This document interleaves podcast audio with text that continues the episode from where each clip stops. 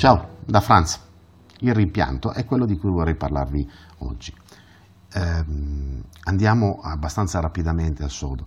Che cos'è un rimpianto? Un rimpianto è la reazione emotiva, no? un sentimento che ci si genera quando guardando al passato, in un momento in cui abbiamo fatto un errore, ehm, ci rimorde in qualche modo la coscienza ci dispiace, ci arriva il dispiacere dell'errore che abbiamo fatto e ci rendiamo conto che non possiamo eh, rimediare a questo errore, oppure possiamo rimediare tra virgolette, nel senso che non possiamo cambiare ciò che è stato, ma possiamo cambiare il risultato di ciò che è stato. Però questo non sempre è possibile. Quando accade eh, questa impossibilità, ecco che il rimpianto assume il connotato proprio vero del rimpianto eh, classicamente detto tale. Ora, come si fa a uscire da un rimpianto? Eh, inutile utilizzare strumenti razionali, prettamente razionali, dove credo che abbiano detto tutto, il contrario di tutto, anche persone ben più profonde di me in questa cosa, sappiamo perfettamente che il rimpianto è inutile perché il passato non lo puoi cambiare.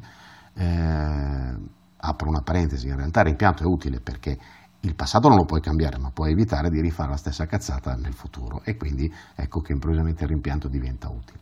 Comunque, chiuso la parentesi. Ehm, la realtà è che il rimpianto si genera eh, in un modo che, se compreso, ci mette in mano la soluzione per trascendere il rimpianto stesso e proseguire oltre, no? alzarci, trascenderlo proprio. Ora, eh, qual è il meccanismo con cui avviene il rimpianto? Perché noi sperimentiamo questa emozione? Allora, questo accade semplicemente per un fatto. Il fatto che genera il rimpianto, in teoria, è nel passato. Non è vero. Il fatto non genera il rimpianto, quello è l'errore, ma l'errore non genera il rimpianto, non genererebbe il rimpianto se noi avessimo la capacità di essere un pochettino più dolci, non tanto, eh, non sto parlando eh, di lassismo interiore, ma eh, un po' più di amorevolezza nei propri confronti, ci renderemo conto che chi ricorda quell'evento nel passato, nell'istante in cui è avvenuto l'evento, ancora non esisteva.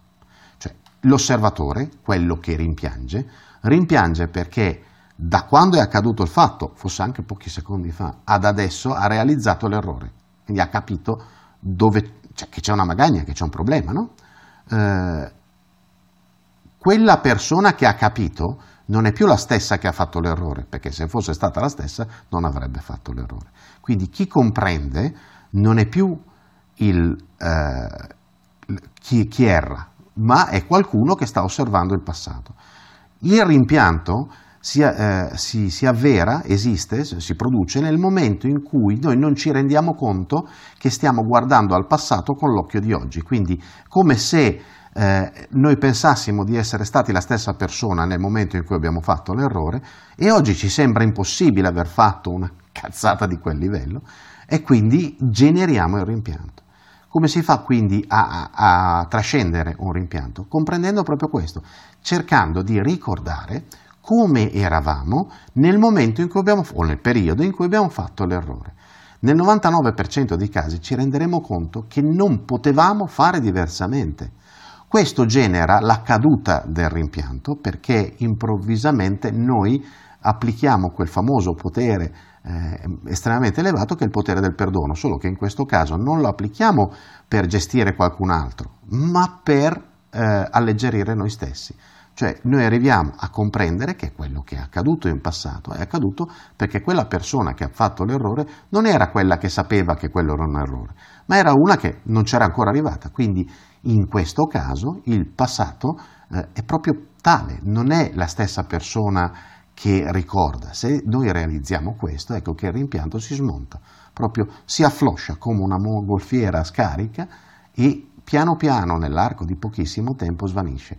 Ve ne parlo per, per esperienza personale, io avevo un grande rimpianto eh, che mi ha diciamo, perseguitato per parecchi anni, fin tanto che un giorno proprio mi sono reso conto che chi aveva fatto l'errore eh, tanti anni fa non era la persona che guardava oggi quell'errore. E allora mi sono ricordato di me stesso in quei giorni, in quel periodo, e mi sono reso conto che non c'era altra possibilità, io non potevo che comportarmi in quel modo. Questo ha prodotto l'immediato svanire del rimpianto. Avendo scoperto questa cosa ho pensato che condividerla con le persone fosse una cosa utile per le persone, eh, per le persone stesse che magari soffrono di un rimpianto di cui non riescono a liberarsi.